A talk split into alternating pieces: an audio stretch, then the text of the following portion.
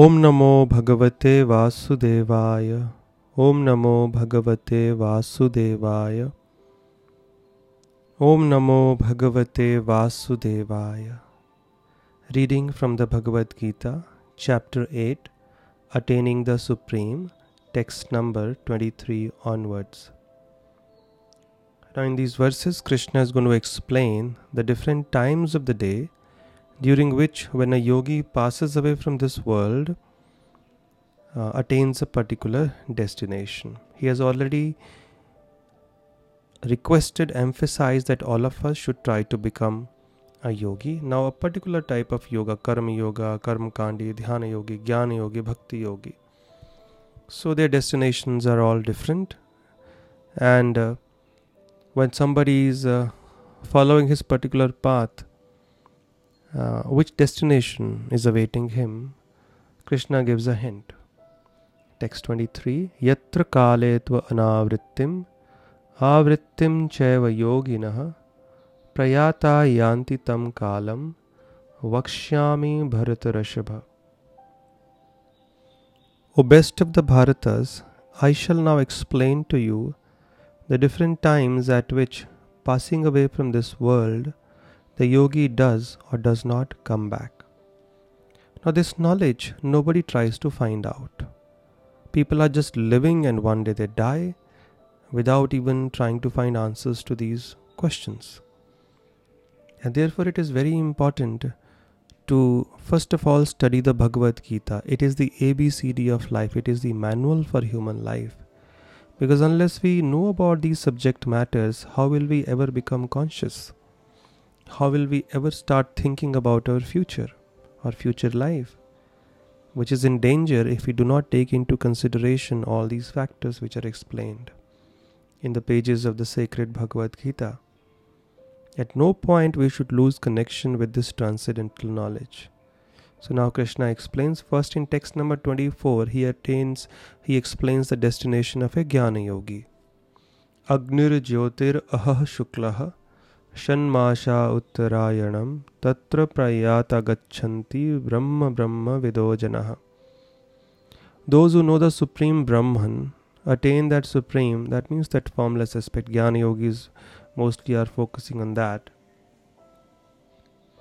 they attain that supreme by passing away from the world during the influence of the fiery god in the light at an auspicious moment of the day during the fortnight of the waxing moon or during the six months when the sun travels in the north, which starts from January mid Jan. So, during that time, if a particular yogi is trying to attain the supreme Brahman, the Brahmajyoti, and if he passes away during these timings, uh, these are considered auspicious, then he certainly attains his destination. The second verse talks about a Karm Kandi, one who is engaged in some kind of uh, Vedic rituals to transfer himself to the uh, uh, material planets within the material universe with some material goal. Dhumo Ratris Tatha Krishna Shanmasha Dakshinayanam Tatra Chandramasam Jyotir Yogi Prapya Nivartate. The mystic who passes away from this world during the smoke, the night, the fortnight of the waning moon, or the six months when the sun passes to the south, reaches the moon planet, but again comes back. So, a person who is trying to elevate himself like this, at max, he will go to the moon planet, such a yogi, but then he'll have to return to this world of misery, which is temporary and full of uh, anxiety. He has to come back. If that yogi passes away from this world during this time, he will reach the moon planet because he's trying to elevate himself to such heavenly planets, Karmakandi, but he'll have to return. In text number 26, he summarizes both the paths. Shukla Krishna gati hi ete jagatah shashvate mate ekaya yati anavrittim anyaya vartate punah. According to Vedic opinion, there are two ways of passing from this world one in light and one in darkness. When one passes in light, he does not come back, but when one passes in darkness, he returns. So, anyone who is trying to elevate himself through the process of yoga, he takes into consideration the timing and they are blessed with the ability to leave their body at will. They can choose. So this two paths have been described. So they can choose the auspicious path.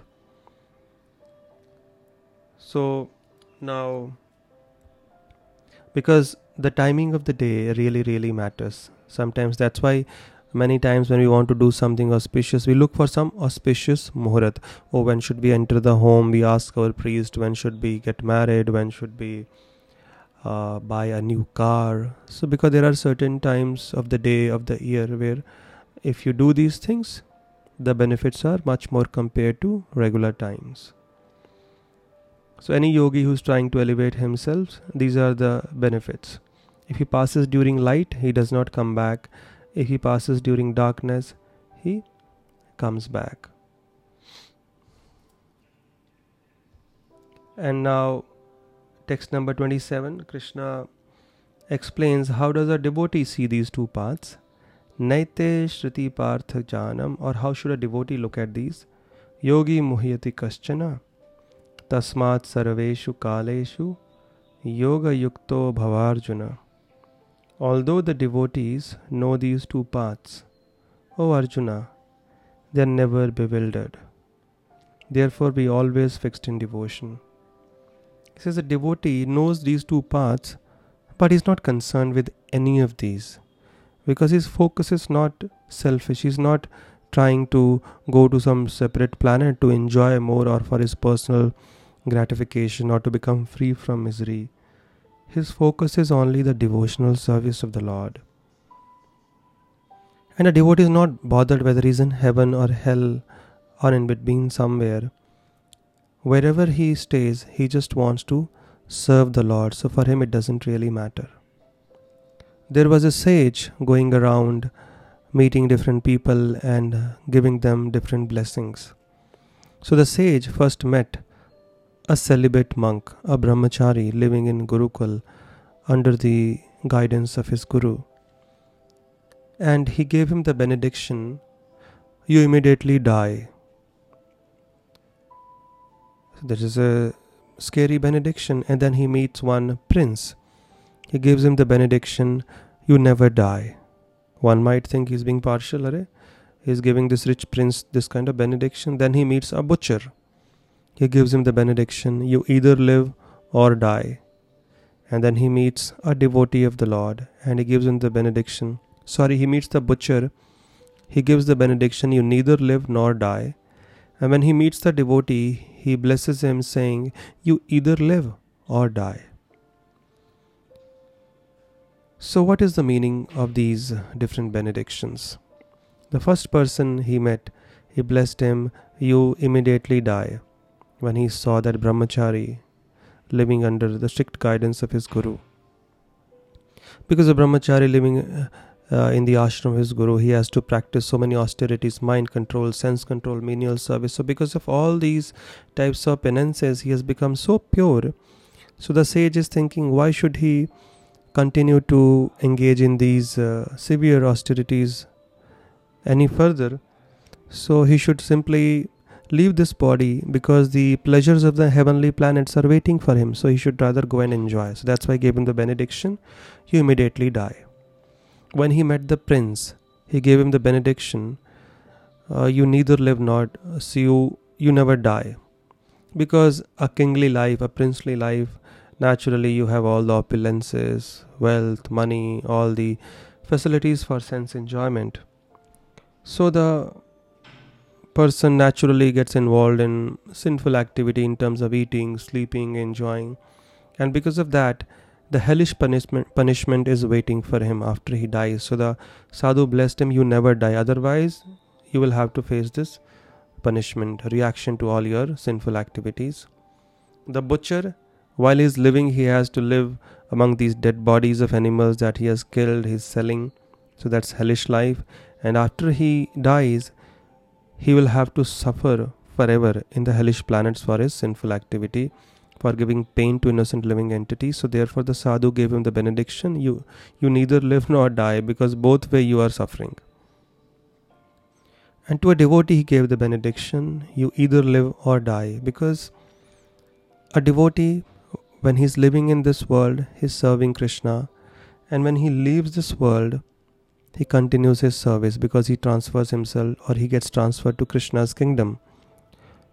So, whether he's living or he has left this world, he continues doing the same thing. So, therefore, a devotee, he doesn't care about the path of salvation which Krishna has described in the previous uh, two verses. He simply focuses on devotional service, and that is his goal. Wherever he lives, he doesn't have any selfish motive. Wherever the Lord wants to uh, keep him, he is happy serving him. And in the last verse, Krishna now uh, again emphasizes the path of bhakti and glorifies it to the core. He says a devotee doesn't have to worry. वेदेषु यज्ञेषु तपस्सु तपस्सु चैव दानेषु यत् पुण्यफलं प्रदिष्टम् अत्येति तत्सर्वम् इदं विदित्वा Yogi Param sthanam Sthanamapeti Chadyam. He says, A person who accepts the path of devotional service is not bereft of the results derived from studying the Vedas, performing sacrifices, undergoing austerities, giving charity, or pursuing philosophical and fruitive activities. Simply by performing devotional service, he attains all these and at the end, he reaches the supreme eternal abode. So, a devotee does not have to feel that because simply he's engaged in the devotional process of hearing, chantings, because these processes are so simple, sometimes you might wonder am I really doing something? I'm simply sitting and chanting Hare Krishna, Hare Krishna.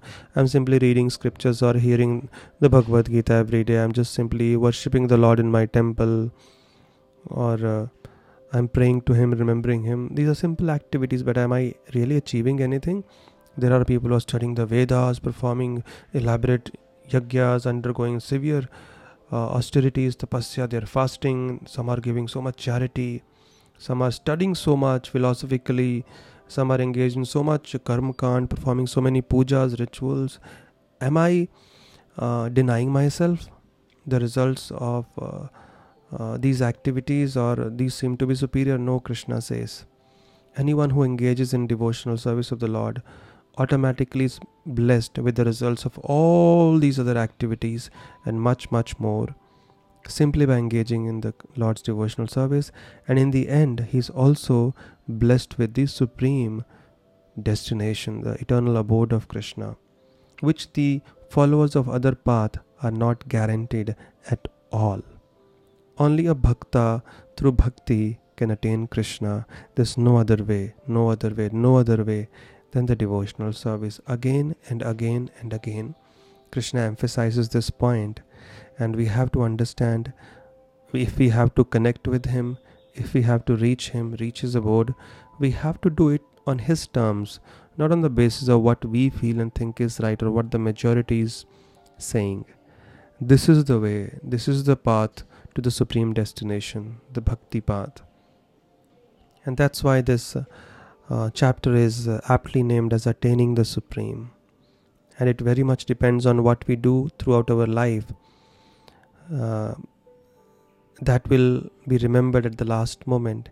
And what we remember at the last moment is what we shall be blessed with when we leave this world. Yes living in this world is important but how we leave this world is even more important how we leave will decide whether our human life has truly been a success or a failure if we simply leave our life if we simply leave this world after having uh, eaten well, slept well, earned money, and just enjoyed, then we have really failed. Because that's what we'll remember at the end. So, in what consciousness we leave this world is what decides whether uh, our human life has been a success. Ante Narayana Smriti. If we are able to remember the Lord, that's how we leave this world, then our life is a success. Otherwise, uh, it is simply living like animals because they also get a different destination, and after humans uh, have also lived like that, they are also given a different destination. Then, what is the difference between them and the animals? So, we have simply been a failure in human life. To earn money, wealth, fame, followers, it's not the goal of life, it is not the success of human life. Uh, success is how we leave this world in divine consciousness. That is the examination. Life is the preparation. And we must start preparing from now only. The art of living, the Gita teaches, but the Gita also teaches us the art of living. And that is more important. That's what defines or decides the success of human life. So, thank you very much. It's such a beautiful chapter, and uh, please keep hearing it again and again, and not just hearing. There are three ways of learning one is Shravanam or hearing, which you are doing, second is Mananam. Mananam means whatever you hear, you can make notes so that you can revise that, or in your mind only, you can just revisit the points, or when you are hearing, you can note down the points and revisit what you have heard.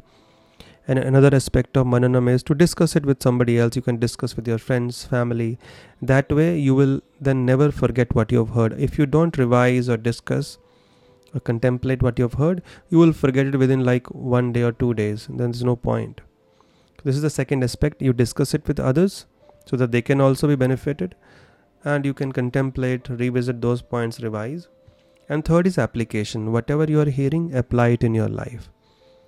And when you apply you get realizations.